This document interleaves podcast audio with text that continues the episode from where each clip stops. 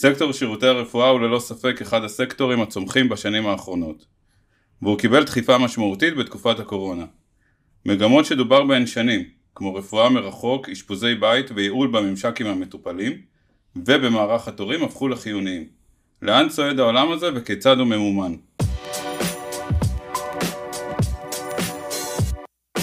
זמן לחשוב, הפודקאסט של גופמן קריאייטיב, על השראה ומציאות. אהלן, אהלן אהלן, שלום לאסף ברנע, מנכ"ל סנארה ונצ'רס, מה שלומך? בסדר, תודה. יש אה, רק אולי ככה, לפני שאנחנו קופצים למים, תרתי משמע, אז אה, אולי נדבר על העולם הרפואי בכלל, לאו דווקא על שירותי הרפואה, לפחות לי זה קצת קופץ.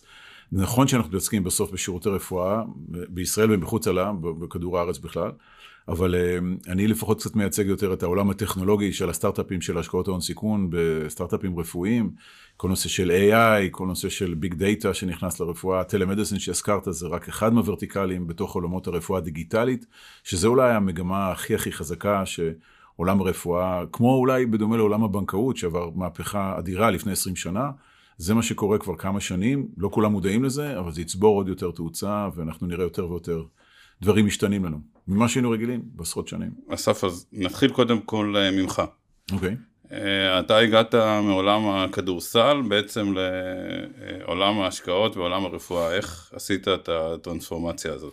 באופן פרדוקסלי, אה, בגלל שגם נפצעתי לפחות פעמיים פציעות קשות בברך, בתקופה ששחקתי במכבי ראשון, חזרתי מהמכללות מסיטונול, ואחרי שנה מצוינת, ואליפות הביגיסט והכל, ובראשון מתוך ארבע שנים נפצעתי פעמיים בצולבת.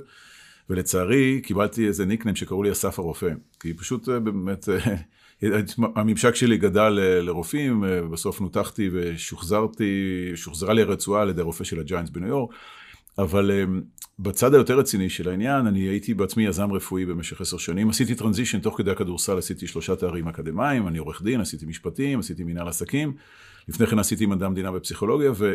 וכשפרשתי מהכדורסל, למעשה יחסית די צעיר בגיל 31, התחלתי אה, אה, כעורך דין, לא רציתי לעבוד, אבל התחלתי, רציתי נורא הייטק, הייטק, הייטק, והתחלתי... אגב, אז... למה לא עורך דין? אה, גיליתי את עצמי יותר ויותר כמישהו שהוא מאוד מולטי דיסציפלינרי. אני אוהב לעשות הרבה דברים בבת אחת ובהרבה תחומים, וגם היום אני חובש כמה כובעים וכמה תפקידים, בארץ, בעולם, ו, ומשהו אז, אולי אני מפספס, אבל משהו אז נראה לי קצת חד-מימדי. להיות עורך דין נראה לי קצת להסתכל על הצד המשפטי ולא על הצד האנושי, הפסיכולוגי, העסקי וכולי, נראה לי משהו קצת חד-מימדי, לפחות לאישיות שלי. אני שואל כי שומעים את הסיפור הזה מהמון אה, עורכי דין. אני לא יודע, אני שמח, אני זוכר שבתחילת הדרך אה, הוריי שגרים וגרו הרבה שנים בארצות הברית, אבא שלי בעיקר היה אומר לי, אז אסף, אז מה אתה הולך לעשות? מה אתה הולך לעשות? אמרתי לו, אני יודע מה לא, אני עוד לא יודע מה כן. אבל לשמחתי, כמו הרבה דברים בחיים, אה, אתה מתגלגל עם איכשהו ועם הרצונות שלך גם, וכשזה נפגש, זה נפגש, ו... הייתי בין היתר גם באותם שנים, התחלתי מצד אחד קריירה בהייטק, בקונברס, שהייתה אז חברת פאר ישראלית. זה היה לי בית ספר נהדר, הייתי ארבע שנים בשנת 2000 עד 2004, בשנים שקונברס באמת עוד הייתה בעוצמה אדירה ברחבי העולם. תחום התקשורת אה, היה אז באמת אה, אה, מרהיב מבחינת ה-revenues והכניסה של קונטנט אז לתוך, לתוך שירותים אגב, שלא היו רגילים שיהיה בהם content דיגיטלי כזה או אחר.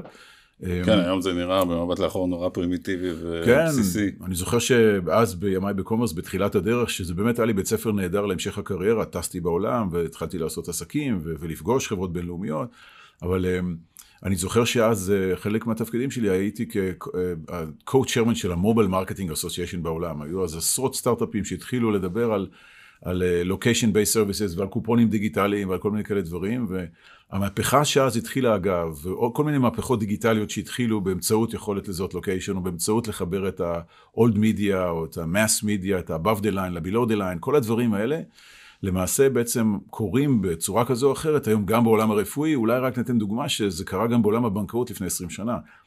אני עוד זוכר, לגמרי זוכר, את הימים שהיינו צריכים לקבוע תור עם הפקיד בבנק, ומי היום הולך לבנק בכלל, נכון? אז, אז כמו שהייתה מהפכה דיגיטלית, או transition, או transformation אדיר בעולם הבנקאות כן, אני גם זוכר שהפקידים נורא התקשו. שמה? הם נורא התקשו. נכון. במערכות, זאת אומרת נכנסו כנראה במקביל למערכות מערכות בנקאיות והיה קושי מאוד גדול לתפעל אותן. נכון, נכון, אז גם היום זה לא 100% transformation שאולי אנשים מבוגרים יותר מתקשים עם זה ורגילים ליחס האישי קצת, תכף ניגע בזה בטח בנושא של יחס אישי גם בעולם הרפואה. אבל כן זאת מה שאני נוהג להגיד ואני עומד מאחורי זה גם אם ישאלו אותי שאלות קשות. המהפכה הדיגיטלית היא רכבת שיצאה מהתחנה ואי אפשר לעצור אותה, וזה לא רק בישראל, ישראל היא מובילה עולמית, יש פה 500-600 סטארט-אפים של רפואה דיגיטלית, יזמים סדרתיים מעולם ההייטק נכנסים לתחום הזה כי כבר עשו כסף ורוצים להביא אימפקט, ובסוף גם משהו תמיד נוגע בנו בסיפור האישי בגלל חבר או בן משפחה שסובל ממחלה כזו או אחרת.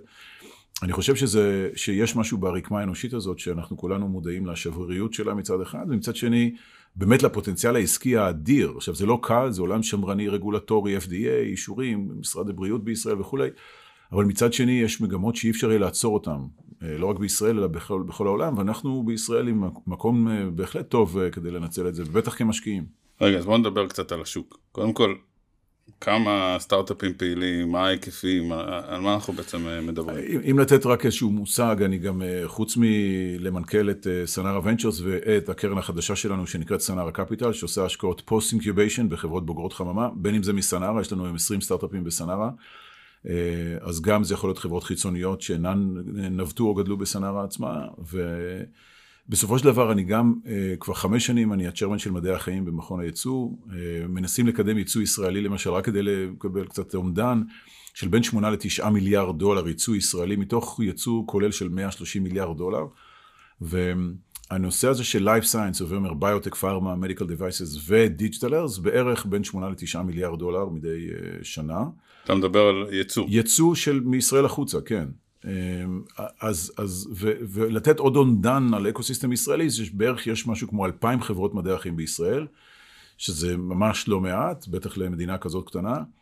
אמ, די ברשימה מספר 1 או 2 בפטנטים פר קפיטה, פר בן אדם וכולי וכולי, אבל, אה, ויש גם לא מעט צרות, אבל סך הכל אנחנו מסתכלים על אלפיים חברות, בתוכם בין 500 ל-600 חברות של רפואה דיגיטלית, על, על הדברים האלה שניגע. ואתם ולפחות. אה, מתמקדים בחברות בתחילת דרכן, נכון?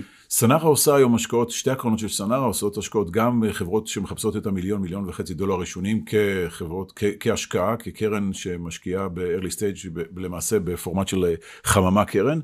וגם uh, השקעות post incubation, אבל עדיין ב-early stage. most likely זה מה שנקרא ה-A-Round, שחברה מחפשת בדרך כלל חברת סטארט-אפ רפואי, uh, בשלושה תחומים שאנחנו משקיעים מהם, רפואה דיגיטלית, מכשור רפואי, והתחום הזה שנקרא Bioconvergence של ביולוגיה שפוגשת טק, software או ביולוגיה פוגשת פיזיקה, התחום הזה שרשות החדשנות הובילה לפני שנתיים במהלך מאוד יפה, שנקרא Bioconvergence. אז אלה שלושת הוורטיקלים שסנארה מתמקדת, וכן אנחנו עושים את ה-seed ואת ה-A-Round וגם את ה-B-Round בהמשך הדרך, ככל שחברה בוגרת וזקוקה לעוד... אה, ואיך בעצם אתם אה, בוחרים את המיקוד? זה לא טיפה הימור? אמ, יש כאלה שאתה יודע, יש קרנות בעולם, אני מדבר על קרנות בתחום הרפואי שהן נגיד אה, מתעסקות באורתופדיקס. אני חושב שזה יכול להיות הימור, אבל מצד שני, ככל שאתה מתמחה בתחום מסוים, בוורטיקל הספציפי, יכול להיות שאתה מגביר סיכויים של חברה להצליח. חברת פורטפוליו שלך, שאתה יודע לחבר אותם, נגיד באורתופדיקס ל...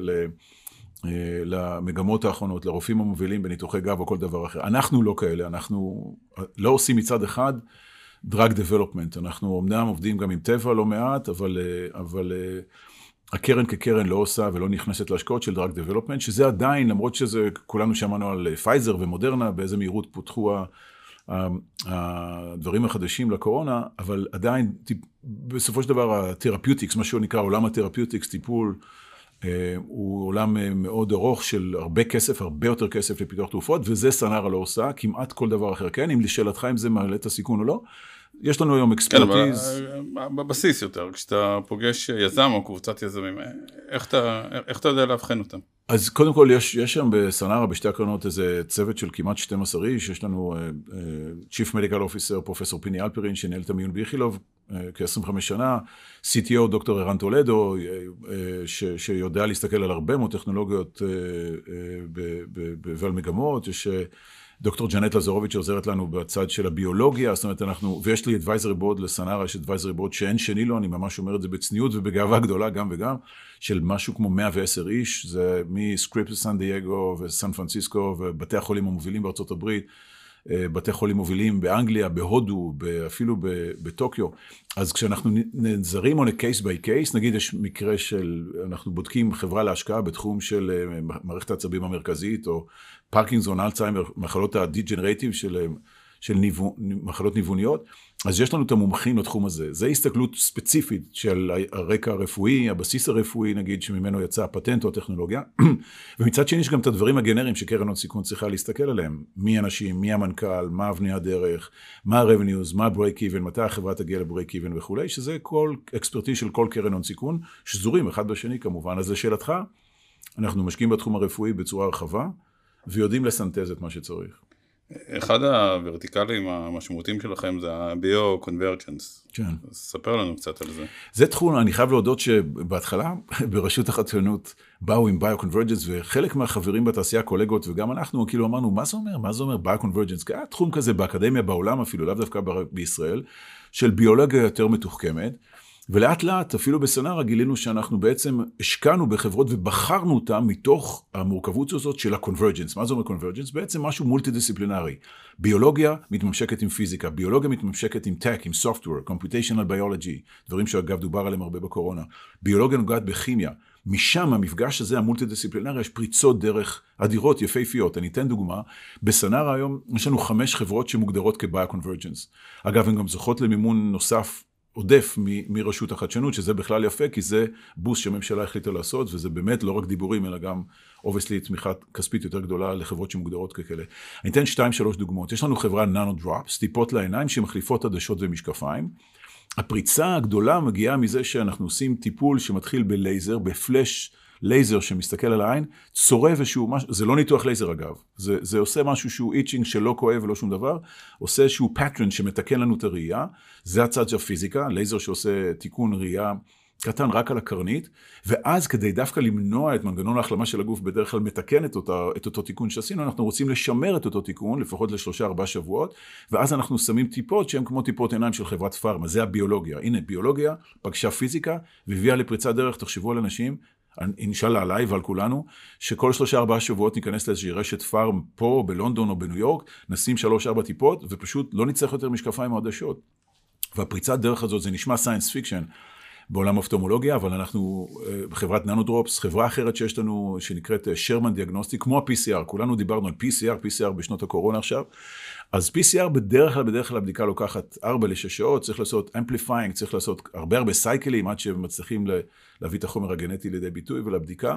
יש לנו חברה שאחרי מחקר של 8 או 10 שנים באוניברסיטה העברית בירושלים, של פרופסור אילון שרמן, שמזהה פתוגנים, הווה אומר או חיידקים או וירוסים שגורמים למחלות, אבל עושה את זה בדקה אחת או בשתי דקות גג. כמו PCR, שקול ל-PCR וגם בכל point of care, זאת אומרת בכניסה למעבדה, בכניסה לשדה תעופה, בכניסה לבית מרקחת, לא צריך ציוד גדול, קפיטלי, יקר וכולי וכולי. זאת פריצת דרך שגם היכולת שלנו לזהות בחברה הזאת, בשרמן דיאגנוסטיק, או חיידקים או וירוסים, ברזולוציה אה, ברורה של אחד לאחד, מגיעה מפריצת דרך מהממשק בין הביולוגיה לפיזיקה. ואולי חברה נוספת שאני רק אתן אותה כדוגמה, חברה בשם לוסיד, חברה שמתעסקת במפרצות במוח. ולמעשה מכניסה סטנט, מפרצת זה כמו בלון קטן שעלול להתפוצץ לנו, חלילה, וזה הסטטיסטיקה בארצות הברית היא אחד מ-20 unfortunately. לא תמיד זה מוביל ל stroke, אבל, אבל בהחלט במקרים רבים זה כן יכול להוביל גם לשבץ. ואז למעשה החברה הזאת מכניסה איזשהו סטנט מאוד מאוד מיוחד, שבשלב הבא שלו, אני לא נכנס לפרטים, הוא גם מייצר איזושהי קרינה קטנה באזור הזה כדי לסתום באופן מוחלט את המפרצת, נקרא לזה בגדול. אז שוב, הביולוגיה והפיזיקה במקרים האלה שנתתי, למשל, מביאים לפריצות דרך ש-otherwise לא ראינו, לא את ה corporates הגדולים ביותר בעולם עדיין, לא מביאים כאלה, וזה ההזדמנויות של חברות ישראליות, גם כאלה שאנחנו השקענו בהם בסנארה, בנושא הזה של bio-convergence, הרעיון הוא engineering, engineering ישראלי שאנחנו טובים בהנדסה, במחשבים וכולי וכולי, משולב עם הביולוגיה, וביולוגיה, רק להגיד, היא תמיד הדבר הקשה ביותר בעולם הרפואי, תמיד החלבון בסוף כן עשה את מה שצריך, לא עשה את מה שצריך, הביולוגיה תמיד הצו הקשה, המצב המסובך יותר נקרא לזה, עם המון אקספרטיז שיש בישראל. אבל התחום הזה, דווקא בגלל שהוא מורכב ומסובך וכולי, הוחלט שמדינת ישראל ורשות החדשנות במהלך שעשתה, לתת תעדוף במקביל לרפואה דיגיטלית אגב, כדי באמת להביא breakthrough. זה נשמע נורא מעניין המוצרים שסיפרת עליהם, יש לך עוד אה, דוגמאות כאלה? של ביו-קונברג'נס? לאו דווקא של ביו-קונברג'נס, של אה, מוצרים שהשקעתם בהם והם כבר פעילים, אפשר אה, לראות אותם, ליהנות מהתרומות שלהם. כן, אז יש לנו חברת, החברה ש... חברת היהלום, אנחנו קוראים לה בסנארה, נקראת טיילורמנט, חברה היום כבר של 100 איש, המשקיעים פה בארץ קרנות הון סיכון, מי שישמע אולי כבר מכיר, אני חושב, מכירים את אה, טיילורמד, היה שם לפני כחצי שנה סיבוב של, היה גם בעיתונות, אז אני מדבר על זה חופשי, של 20-25 מיליון דולר סיבוב, עם סיטי בנק ופרובידנס, רשת בתי חולים מאוד גדולה שהשקיעה. אמ, זוג יזמים, אה, סרוליק ואדם, הגיעו אלינו עם רקע מאוד יפה ביחידות אה, מסוימות בצבא, וגם אחר כך אה, בהמשך בחיים באזרחות, בחיים המקצועיים. ולמעשה הקימו חברה שמסתכלת על patient journey פיננסי של מטופלים בארצות הברית, לא בישראל. למשל, מטופל חולה סרטן שלא יכול לשלם את ה-20% out of pocket. לצורך העניין, מורה בוויסקונסין, שחלילה קיבל איזשהו סוג של סרטן, וצריך לעשות טיפולים שהעלות שלהם מתוך הוא מרוויח, לא יודע, 40 אלף דולר לשנה, ופתאום יש לו 17 אלף דולר הוצאות אה, מימון, שזה ה-20 אחוז שצריך לשלם בארצות הברית בניגוד לישראל או אנגליה, או המקומות שבהם הממשלה כמעט מכסה הכל. ואז למעשה בתי חולים נותנים את השירות, אבל לא מצליחים אחרי כמה זמן לגבות את הכסף מהמטופלים, שחלקם פושטים את הרגל, זה 50% מפשיטות הרגל הפרטיות בארצות הברית נגרמות מהוצאות רפואיות. בקצרה, זה אישיו שבתי החולים בארצות הברית נותנים כל שנה, בין אם זה לסרטן או למחלות כרוניות יקרות אחרות, נותנים שירותים למטופלים שעברו ועברו אה, אישור של הביטוח, אבל אחרי כמה חודשים המטופלים לא יכולים יותר לשלם. ובתי החולים מפסידים כל שנה 40 מיליארד דולר. טיילורמד, מה שהיא עושה בשלב הראשון שלה, היא מסתכלת על ה-patient journey הפיננסי, כמה מטופל, בהינתן שזה הטיפול שלו, כימותרפיה, ניתוח וכולי, כמה הוא אמור להוציא בשנה הקרובה. ואז התוכנה שמותקנת ומוטמעת כבר היום במאות בתי חולים בארצות הברית, לשמחתנו, אה, למעשה מוצאת לו אלטרנטיבות מימוניות, למשל להחליף למטופל את המסלול הביטוחי שלו, שהוא בכלל לא יודע, אז כמו יועץ פיננסי אנושי, התוכנה עושה את זה בחמש דקות. למשל, ללכת לתוכניות uh, תמיכה של חברות פארמה, הרבה חברות פארמה נותנות uh, תוכניות תמיכה free of charge, המטופל לא יודע, הרופא אין לו זמן להתעסק עם זה, ופתאום בום, נעשה המצ'ינג הזה על ידי התוכנה, וזה ווין ווין גם למטופל וגם לבתי החולים.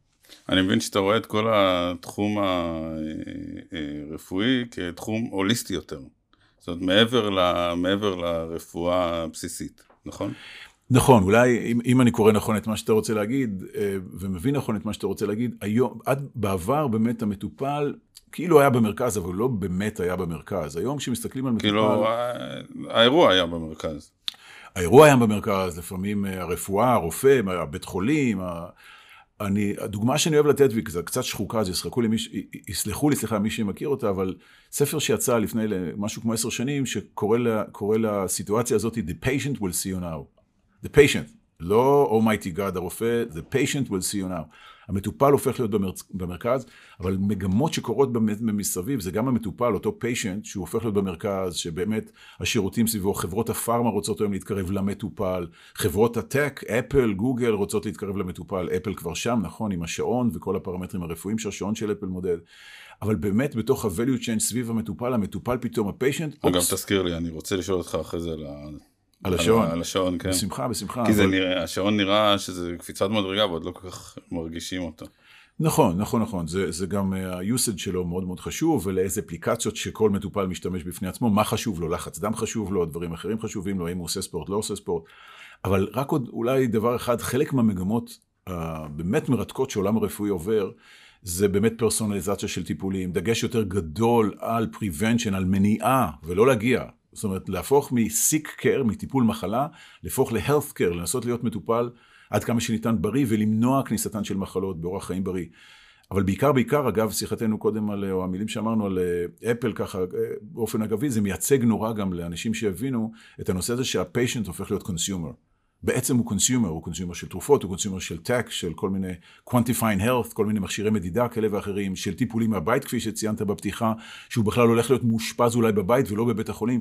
המגמות שהיום קורות בעולם הרפואי הן מרתקות, כי מה שהיינו רגילים כמוסדות והדברים הכי חשובים והכי מקודשים לנו, הבריאות שלנו ושל המשפחות שלנו והאנשים הקרובים לנו, פתאום הדרכים שבהם נתקשר עם הרפואה, עם הרופא, הפגישות תראינה אחרת, הרפואה מרחוק, שיחות וידאו, או בכלל להנגיש שירותים לאנשים שמעולם לא היו, לא היו יכולים לפגוש רופא בהודו, מישהו שיושב 800 קילומטר מאיזה עיר גדולה, לא תמיד אתה מצליח להגיע בכלל לראות רופא, ופתאום דרך טלמדיסין יושב רופא שבמקום לראות 15 אה, מטופלים ביום, יכול לראות אולי 50 מטופלים ביום, ו-30 מתוכם הם בשיחת וידאו 800 קילומטר מאיפה שהוא נמצא, על ידי שירותי טלמדיסין. זה מהפכות, זה דרמות.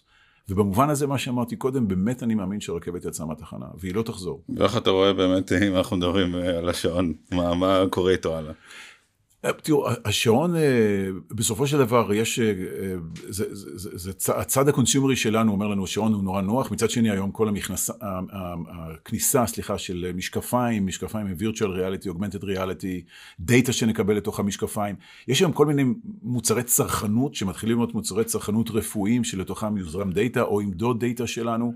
כל הנושא הזה, בין היתר, חוץ מהמידע, אם הוא מידע רלוונטי לאפליקציות wellness, אני רץ, אני רוצה להוריד דופק, אני לא רוצה להוריד דופק, או שזה מקושר למערכות הבריאות, זה מקושר למידע רפואי, שעליו יש בעיה גדולה של privacy, של פרטיות כמובן, וסינתזה בין המידע, כשאנחנו אומרים seamlessly integrated, כל דבר הוא seamlessly integrated, איזה seamless integrated, הכל נורא מסובך, שכבות נוסעות של דאטה, לא, הוא לא מאוחד, הוא לא דאטה שאפשר לחבר אותו מדאטה מהשעון לדאטה מקופת החולים, לתיק הרפואי שלי, האישי שלי. אני רוצה שהמידע שעכשיו מדדתי בשבוע האחרון שהייתי חולה, יתכנס לתוך ה-EMR, ה-Electronical Medical Record האישי שלי, נכון?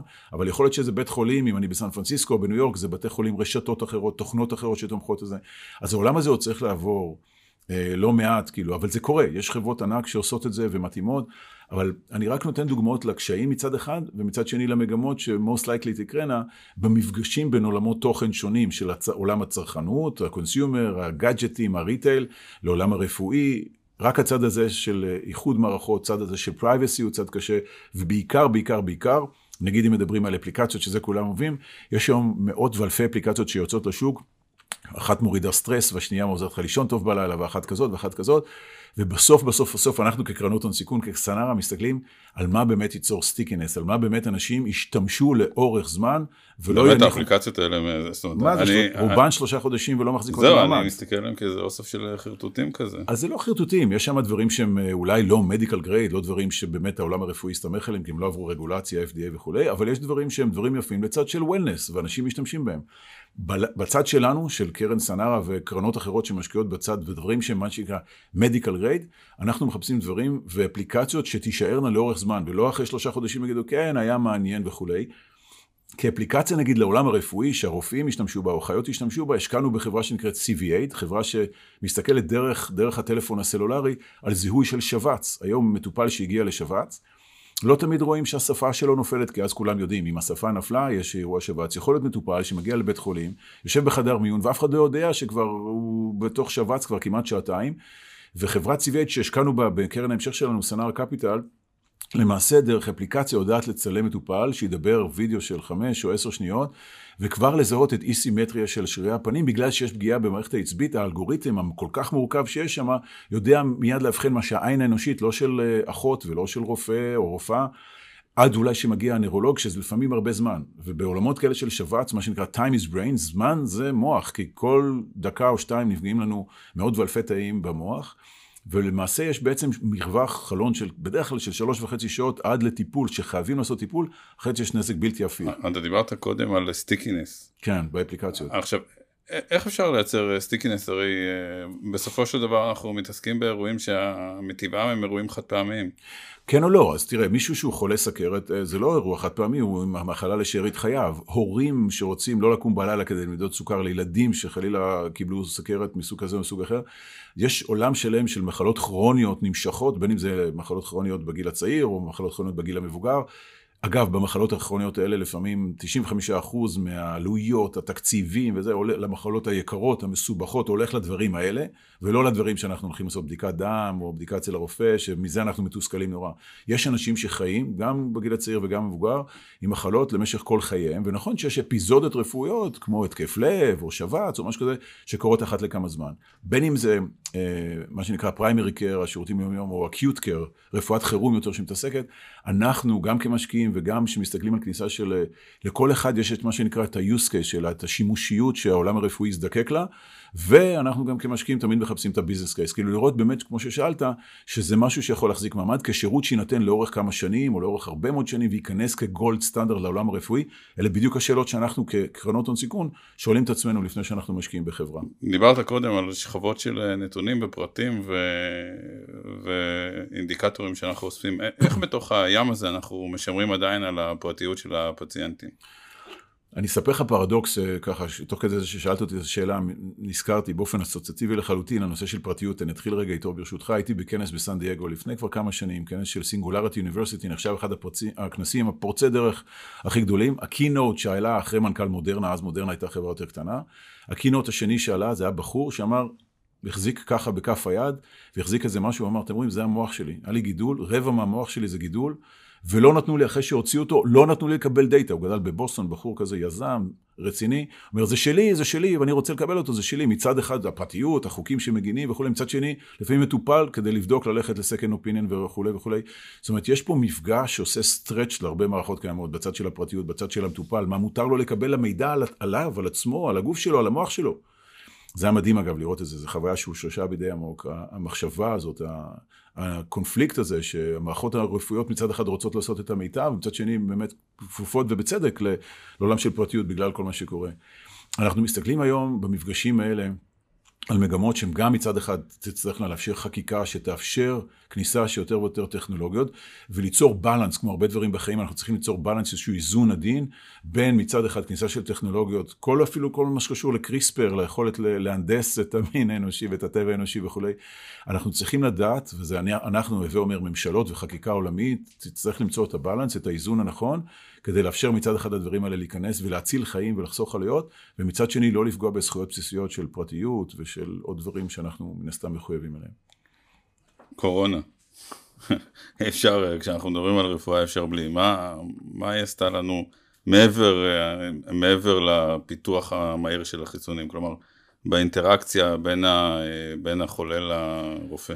אני אדגיש שאולי צד אחד של, אני, אני מאוד קרוב אליו, ו, ו, ואני קורא לו knowledge sharing, לא רק אני, אבל הרבה. אנחנו בעולם הרפואי אה, עובדים המון המון בסיילוז. הרופאים עושים ככה, בתי החולים עושים ככה, קופות החולים ככה, המטופל עושה ככה, חברות הפארמה עושות ככה. ונכון שנפגשים בכנסים והכל וזה, אבל, אבל בסופו של דבר עובדים בסיילוז, ב, ב, ב, בנפרד אחד מהשני. הנושא הזה של knowledge sharing, אני חושב שעצם זה שהקורונה לימדה אותנו, בהמשך לשאלתך, שאנחנו היום um, כבר כדור אחד על, לא רוצה להגיד עם אחד, כי יש פה שבעה מיליארד איש על כדור הארץ הזה, אבל לדעת למה אה, בסינגפור או בתאילנד היה אחוז כזה או אחר של כאלה שקיבלו קורונה או קשה או לא קשה, ולמה בישראל כן יותר או פחות, הצורך להשוות נתוני מידע בסיסיים, דאטה, גדול, בין אם זה של מה שנקרא population health, של פופולציה של אוכלוסייה כזו או אחרת, רק הראה לנו דרך הקורונה כמה זה אנחנו זקוקים לשיתופי פעולה, כמה אסור לנו להמשיך לעבוד בסיילוס, כמה אנחנו כן צריכים היום לבוא ולקרוע, וזה קרה לנו בפרצוף, הקורונה קראה לא מעט ממה ש... מהמסכות, מה... זה שהבתי חולים מחזיקים מעמד תמיד וזה וזה, והצוותים הרפואיים תמיד מצילים את כולם והכל, וזה שם לנו את האמת, חלקה מראה, וגם את הפוטנציאל של השינוי המבורך. מתוך מקום כזה שאנחנו רקמה אנושית כזאת שצריך לדעת, אנחנו כבני אדם, על כדור הארץ הזה, אני לא מפחד להגיד את זה, על כדור הארץ הזה, כמה גבוה שזה יישמע, אנחנו צריכים לדעת להגביר עוד יותר את שיתופי הפעולה באופן שהוא יותר structured. הנושא הזה של knowledge sharing, knowledge sharing, אחת הדוגמאות שאני מאוד מאוד אוהב לתת, זה דווקא בנורבגיה הרחוקה, יש מערכת שנקראת אינדקט, ואומר שטכנולוגיה, המצאה, פטנט שהומצא והוטמע בתוך בית חולים, למשל באוסו יוניברסיטי הספיטל היה אבחון של סרטן השד, הצליחו להגיע מאבחון עד טיפול נכון, מ-12 שבועות לקצר את זה לשבוע אחד. הם שיתפו את זה 80, ל-81 בתי חולים ברחבי נורבגיה מקושרים ברשת הזאת שהיא Web-Based, ולמעשה עשו sharing ל-knowledge הזה של איך, איך, זאת אומרת, מה שהומצא בפוריה לצורך העניין, זה יכול להיות שמשהו שכדאי שבוולפסון ילמדו אותו, מה שברמב"ם אולי פותח ודובר, וברגע שמעלים את זה, אה, נגיד על Web Base, כזה פלטפורמה של Web Base, אז זה, זה הופך להיות גולד סטנדרט בעולם הרפואי. אני חושב שחלק מהקורונה לימד אותנו, ומה שאני הייתי מאוד שמח זה שבאמת יהיה או כזה knowledge sharing כזה או אחר, בין אם זה חברה כזו או אחרת, כמו ב... ב בנורבגיה או לא, זה לא משנה, אבל עצם העובדה ש-81 בתי חולים קשורים במערכת כזאת, בחסות הממשלה, כי יש תמיד תחרות בין בתי חולים, יש אגו, לא רוצים לשתף, מה שאתה מחליט כבית חולים לשתף, תשתף, ואז ייצור best practices וגולד סטנדרט של, של, של טיפול ושל חדשנות וכולי וכולי. לא תמיד צריך להציא את הגלגל מחדש, לפעמים רק צריך לשתף נכון, בין אם זה ישראל עם סינגפור, או ישראל עם הודו, או ישראל עם ארצות הברית, שרינג הזה, על מגמות, ובין אם זה ברמה של אה, פרקטיקה של בתי חולים, יותר ויותר לדבר ביחד ולהפעיל מערכות שתשתף. תשתפנה, תעשינה knowledge sharing באופן יותר מובנה מאשר להיפגש פעם בשנה בכנס. ובתחום הדיאגנוסטיקה, כמה אתה רואה יותר אה, אה, או פחות, או כניסה של אה, מנגנונים של AI? היום... כי, כי עושה רושם שאם אנחנו מסתכלים קדימה, בסוף מערכות של AI תוכלנה להחליף רופאים, לפחות עוד לתת קונטרה לרופאים, לפחות בתחום הזה. כן, אז, אז יש נגיד שתי חברות של, של אבחון או עזרה באבחון. קודם כל יש היום הרבה מאוד מערכות של AI. יש לנו חברה בשם אימדיס, בישראל יש אגב כמה וכמה חברות מאוד מצליחות שכבר גדלו, אימדיס יותר צעירה. אבל נגיד Viz, Viz AI, חברה שגדלה כבר, הפכה, היה כתוב שהיא billion dollar company שעובדת עם אלף בתי חולים בארצות הברית, שעושה AI לאנליזה של stroke של שבץ, עליו דיברנו קודם, וגם אנחנו השקענו, כפי שציינתי, בחברה אחרת, שעושה את זה עוד לפני שצילום ה-CT מגיע. Viz מנתחת את צילום ה-CT, ואז משתפת את הרופאים לתהליכים אה, אה, אפקטיביים יותר לטיפול בחולה. ו- ו- והחברה שאנחנו השקענו, CVA, עושה את זה עוד לפני שבכלל עושים את צילום ה-CT, שזה יתרון לפעמים מאוד מעניין. אבל חברות כמו A-Doc ו-Viz, שהן באמת פרצו דרך ועושות uh, מערכות מאוד מאוד יפות, הן כולן מה שנקרא מערכות תומכות החלטה. אז עוד לא מחליפים את הרופא, זה, זה בניגוד לתחושה שה... ה-AI יחליף רפואה, זה עוד לא קורה כל כך מהר, אבל הם בהחלט decision supporting system לתוך עולם הרפואה. הווה אומר שאם חלילה רדיולוג פספס התחלה של גידול, כמו אצלנו למשל באיימדיס, והמערכת יודעת לקחת, המערכת של המדיס יודעת לקחת את הטקסט שהוא כתב, לעשות NLP, לקרוא את הטקסט של ה-Natural Language Processing ולהשוות מול הממצא של, uh, בצילום ה-CT, רואים איזה כתם שהתחיל, ואולי בכלל הוא לא היה בשאלה קלינית, יכול להיות שהמטופל בכלל נכנס, לדב, שיבדקו לו את הלב, אבל מצאו לו משהו בריאות. happen to be, הרופא לפעמים, אולי גם לא אמור אפילו, הוא אמור להסתכל על הלב. אבל ה-AI יודע לעשות את זה, זאת אומרת, היכולות הטכנולוגיות האלה להיום כשכבה נוספת של... למשל, כפי שהאמדיס עושים של quality assurance, של הבטחה של quality, או של אה, זיהוי טעויות בזמן וכולי וכולי, המערכות האלה תיכנסנה, חלקן כמערכות תומכות החלטה, ובמקומות מסוימים ייקחו חלק יותר מהיר, באמת בליבה של דיאגנוסטיקה של, של אבחון, למשל ממש חיידקים, איזה חיידק, איזה פתוגן, אם זה וירוס או חיידק, בכל מיני תהליכים של חישוב מהיר וכולי, ולמידה מול database קיים. אז שוב, זה מגמות שאנחנו כולנו רואים אותן קורות, סטארט-אפים שכבר הופכים להיות, חלקם unicorns, ואפילו חברות ישראליות כפי אלה שציינתי, וזה יקרה יותר ויותר. אנחנו זקוקים לזה, תחת זה שה balance הזה גם מפחיד אותנו בצד השני, שאנחנו אומרים, או, ה-AI כבר משתלט לנו על העולם. וכשאתה מסתכל קדימה, אה, איזה מגמות היום ש... שהן מגמות אה, בחיתולים, אתה רואה משתלטות על הזירה? מגמות שהן בחיתולים? כי AI, כן, AI למשל, אני חושב שלכולנו ברור שהיא מגמה, מגמה קיימת שהולכת שהולכת וגדלה, אבל דברים שתופעות ש... או תופעות או טכנולוגיות שאתה רואה היום בתחילת דרכן, והתפיסה שלך היא שהן בעוד כמה שנים תהיינה מאוד אה, משמעותיות. אז אני חושב שבאופן עקרוני יש אה, דברים שאנחנו אומרים על נגיד הנגשת שירותי רפואה, נכון? זה נשמע אולי המשפט הכי משעמם בעולם, או רפואה... לא, דווקא נשמע משפט בנאלי. בנאלי, בנאלי. זאת אומרת, היום, היום זה כמו, זה, אומרים זה את זה, אבל לא... חדשנות. נכון, בדיוק, בדיוק. כזה... אבל מילה שיש לה, עברה רדוקציה כבר, נכון? זה כבר לא, לא גורם לנו לפימפומים בלב, אנחנו כמעט לא מתרגשים לשמוע. לא, להפך, אנחנו... שבעים מלשמוע. שבעים מלשמוע, זה אתה, זה המומחיות כן. שלך, אנחנו עוד יותר, אה, אה, אולי אפילו שבעים מלשמוע. אני מסכים עם זה, אני חושב אבל שפה דווקא צריך לשמר את, ה, את הברק בעיניים ואת ההתלהבות, כי מעבר למשפטים האלה, של הנגשת שירותי רפואה, של רפואה מותאמת אישית, של אה, רפואה בבית או אשפוז ביתי, זה נשמע הכל כזה מין נורא, יש שם יופי של עולם, ויופי של עולמות, ויופי של פוטנציאל, למשל... לא יודע, בחוויה האישית שלי בסוף זה מסתכם באיזה רופא בעשר בלילה, רופא מתוסכל בווידאו, כל לא, לא, לא, לא, לא, לא, תחשוב על uh, מטופל ש, שמאושפז בבית, במקום uh, חלילה לחטוף uh, מחלות בבית החולים, זיהומים בבתי החולים, ומקבל כמעט את אותו טיפול בבית. המגמה היא בסופו של דבר שהדברים המורכבים, ניתוחים מורכבים יהיו בבתי החולים, אבל הרבה מאוד רפואה תצא, ובאמת תבוא להיות רפואה ביתית, תחת מערכות פיקוח וניטור של באמת טלמדיסין, ורופאים או אחיות שמגיעים הביתה לבדיקה, וניטור של טכנולוגי שנעשה באופן הדוק למטופל שנמצא בבית. או הנגשת שירותי רפואה שדיברנו, או רפואה מותאמת אישית, כל נושא של באמת טיפול בסרטן. באמת, היום כבר לא מפגיזים עם איזשהו טיפול גנרי שהיו עושים לפני 15 ו-20 שנה, ואומרים, טוב, בוא נראה, נקווה שהתוצאות תהיינה טובות, וחצי שנה המטופל אולי בזבז מחייו, כי בעצם הכימותרפיה שהוא קיבל אולי לא הייתה נכונה. היום כשניגשים לרפואה מותאמת אישית, אז עושים בדיקות obviously של הגנום, ורואים בדיוק לאפיין מה יכול לעבוד יותר טוב על המטופל הספציפי הזה. וגם אגב, עוד תחום שאני מאוד אוהב, נגיד שלא נגענו בו בכלל, נקרא מיקרוביום, זה החיידקים שיש לנו בבטן. כמות אינסופית של חיידקים שיוצרים לנו איזשהו בלנס שמשפיע המון על התפתחות, כנראה אומרים, על התפתחות של מחלות ניווניות, פרקינזון, אלצהיימר וכל מיני כאלה דברים. כמובן הנושא של סכרת, לא סכרת, תפוח שאתה אוכל לעומת תפוח שאני אוכל, יכול להיות שאצל מישהו מאיתנו זה מקפיץ את הסוכר, אצל מישהו אחר זה מוריד את הסוכר, חברות כמו day 2 למשל בארץ, שבדיוק עלו על הסיפור הזה, פרופסור ערן סגל והצוות שם שעושים עבודה מאוד יפה.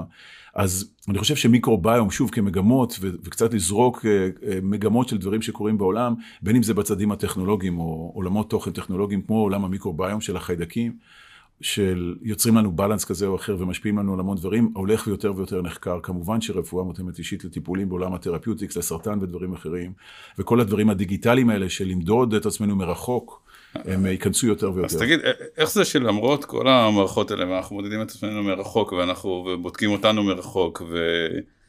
ועוד שלל פיתוחים שדיברת עליהם, עדיין כשמסתכלים על מערכות בריאות וגם על מערכת הבריאות הישראלית, אנחנו לא רואים קיטון, אנחנו רואים גידול. Mm-hmm. והיינו מצפים שהמערכת תהיה בסופו של דבר תפוקתית ויעילה יותר, אז איך זה קורה? Uh, it's a billion dollar question, זה לא it's a million dollar, זה כבר לא שאלה של... זה למה המערכות נראות בעולם כפי שהן נראות? אז אחד, יש לזה הסבר לגמרי לגיטימי וטוב, שאנחנו, uh, האיכות חיים ואורח החיים שלנו, בסופו של דבר במגמת עלייה. ו- ואנחנו בסופו של דבר גיל ממוצע בישראל וגיל ממוצע לעומת אגב מדינות מתפתחות הרבה יותר גבוה, זה לא רק בישראל, זה בכל העולם, במדינות שיכולות להרשות לעצמם רפואה בסיסית, מינימלית וכולי. מצד שני, ככל שיש אוכלוסייה יותר מבוגרת, צריך לטפל באוכלוסייה יותר מבוגרת, יש מחלות, obviously, כרוניות שנמשכות יותר ויותר, ועלויות גדולות. אז זה מין cycle כזה, זה כמו כדור שלג כזה, שבעצם מצד אחד אנחנו משפרים, ואז אנחנו מכניסים את עצמנו גם בגלל הנושא הדמוגרפי הזה של עלייה בתוחלת החיים, והתמשכות של טיפול במחלות מאוד מאוד יקרות, על הוצאות מאוד גדולות, על אשפוזים, ודווקא משם, דווקא דרך ה... הכאוס והבירוקרטיה והצורך הזה שאנחנו חווים כחוויה לא טובה היום בסופו של דבר בהרבה מאוד מקומות בעולם. ובישראל נעשית עבודה נהדרת על ידי הרבה מאוד מוסדות רפואיים, אבל עדיין אנחנו כולנו רוצים לראות את השיפור שקורה. זה בדיוק יוצר את ההזדמנות הזאת, שזה must, זה לא nice to have, שלטכנולוגיות חדשות שתיכנסנה ותשפרנה ותקלנה על הרופאים, עלינו כמטופלים, עלינו כ- כבני אדם בכלל, זה must have, זה must have. אנחנו לא יכולים להמשיך, התל"ג האמריקאי היום, 18% מהתל"ג האמריקאי, בין 18 ל-19%, הולך על הוצאות מערכת הבריאות האמריקאית. זה, אין לי מילה אחרת להגיד, זה מטורף, זאת פצצת זמן שקשה להכיל אותה. אנחנו ככדור הארץ, אני שוב נאלץ להגיד את זה כמדינות, בהסתכלות שלנו כישראל וגם מחוץ לישראל, לא נוכל להרשות לעצמנו להמשיך לחיות באותה סטגנציה של להגיד more of the same, בוא נעשה את אותו דבר ויהיה בסדר. לא יהיה בסדר, ואנשים ימותו כפי שזה קרה בגלל עומסים בבתי חולים, בגלל אבחון שהוא בלי קשר לטעויות רופא, בגלל של טעויות שנעשות תמיד.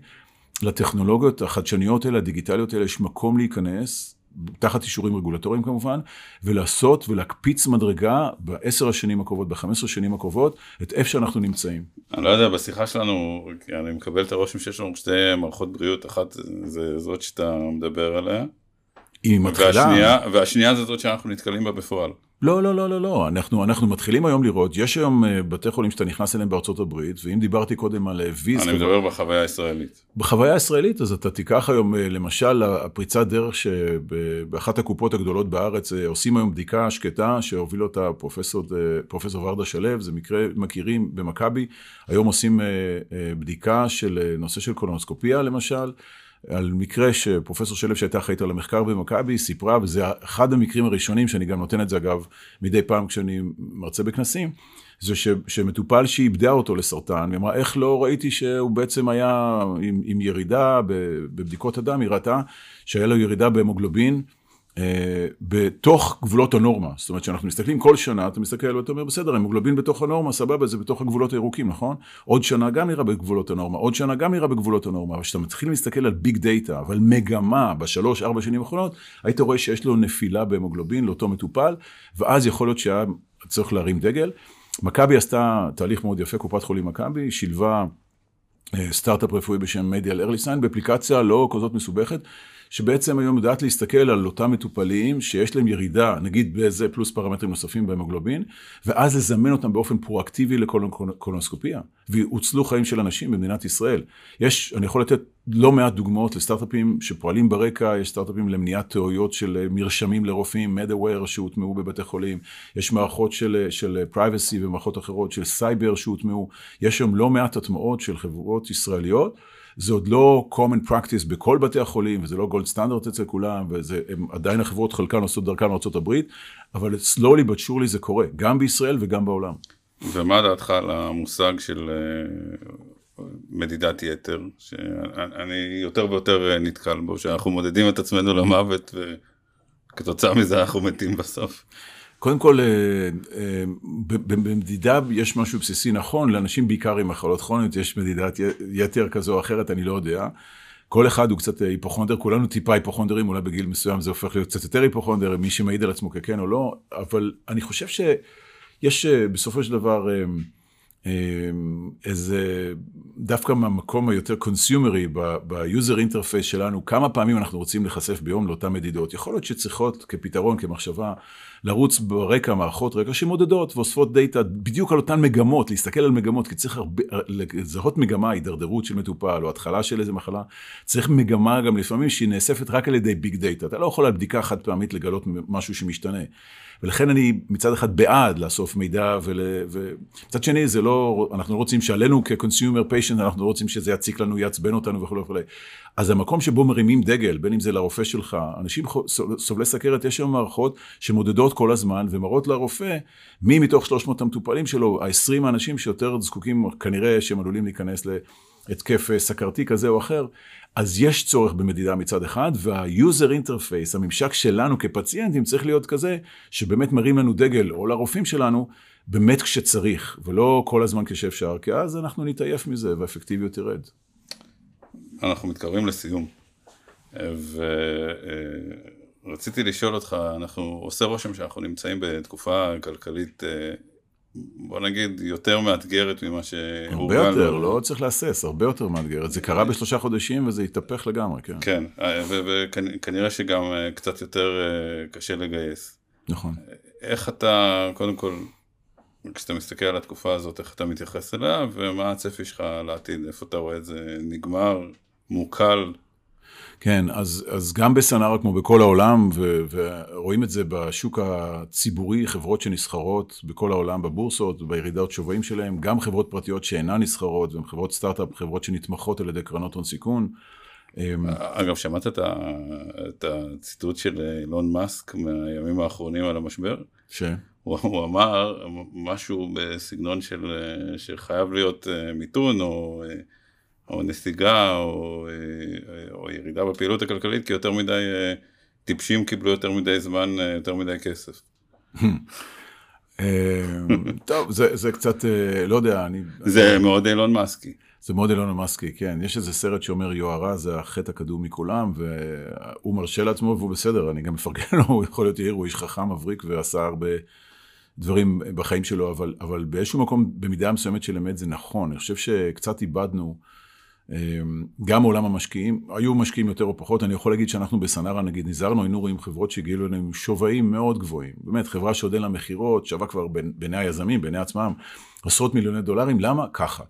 ואמרנו לכמה חברות, זה לא מתאים, זה לא מתאים. בטח בקרן ההמשך שלנו, סנארה קפיטל, כקרן אחראית וקרנות השקעה, אנחנו צריכים להיות מאוד disciplined, מאוד אה, ממושמעים לחברה עם שווי נכון. כי אם אתה עושה אחר כך down round, אם החברה מגייסת לפי 60 מיליון דולר לפני הכסף, עוד אין לה מכירות, ולמה ככה ומישהו נגרר, אז, אז הנה, תבוא תקופה כזאת והיא תגייס אחר כך אולי ב-30 מיליון דולר, וזה יכול להוציא את הבלנס מהחברה, מהעובדים, מהאופציות, מכל מיני דברים, זה יכול לגרום למשבר נוראי. אז, אז זה אחר כך בסוף עושה נזק גם לחברה.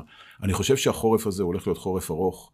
אני חושב שבאמת, אמיתית, גם אני אמרתי את זה לנו, יש לנו 20 סטארט-אפים שאנחנו אחראים עליהם, מושקעים בהם, מעורבים בהם. עם כמה מנכ"לים היו לי שיחות, אמרתי, זה הזמן לקצץ. אמרו לי, אבל זה עיקר זה משכורות. אמרתי, אני מבין מה אני אומר, אני, אני לא אומר לך את מי ומה, אבל אתם חייבים לדעת ל, ל, ל, ל, להיכנס מתחת ל... למטריה הזו באיזשהו אופן שהוא make sense, להגדיל מצד אחד את היכולת ל, ל, של החברה לפעול ולהגיע לאבן דרך משמעותית כדי לגייס. חברה שצריכה FDA כדי, ל, אולי זאת האבן דרך המשמעותית כדי שהיא תגייס, והיא במקום, אה, יש לה כסף לארבעה חודשים, אבל תצטרך כסף לתשעה עשרה חודשים, אין מה לעשות, היא תצטרך לחתוך בפעילויות מסוימות, למשוך עוד את הזה, ואז לנסות לגייס קצת לפני, לקראת קבלת ה-FDA. אבל אנחנו צריכים להיערך מחדש לגמרי, לגמרי. באיזשהו מקום זה נכון שבבועה הזאת שהכל יהיה בסדר בגיוסים, בשווים המטורפים, אני לגמרי בקטע הזה עם אילון. לא יודע, אילון מאסק, קטונתי, כן, אבל מי, מי נחשב אצלו חכם או לא חכם, אני לא יודע. אבל זה נכון שהרבה מאוד דברים קיבלו כסף על שווים מאוד מאוד מנופחים. אנחנו, אה, לא, אנחנו כסנרה לא עושה מאיתנו צדיקים חכמים יותר מאחרים, אבל... הסתכלנו על כמה חברות והיינו אומרים לא ולא ולא, ואני חושב שזה נכון שזה יתאזן, ו- ועכשיו השווים המנופחים ירדו קצת ונחזור לבנות חברות טובות, מבוססות על מודל עסקי כמו שצריך ועל אה, הבנה של מה באמת נדרש כרגע ופוקוס עסקי ולאו דווקא בואו נכבוש את כל העולם ונתחיל מכירות גם בהודו ובברזיל ובארצות הברית, אה ושוק היד שלנו הוא אנגליה וצרפת, אבל נעשה גם וגם וגם וגם. ואני שומע לפעמים כאלה דברים וזה פשוט לא עובד ככה. אסף ברנע, מנכ"ל סנארה ונצ'רס, אני מאוד מאוד מודה לך על השיחה המעניינת. תודה, תודה, תודה גם לכם. היה כיף גדול. בשמחה, תודה רבה.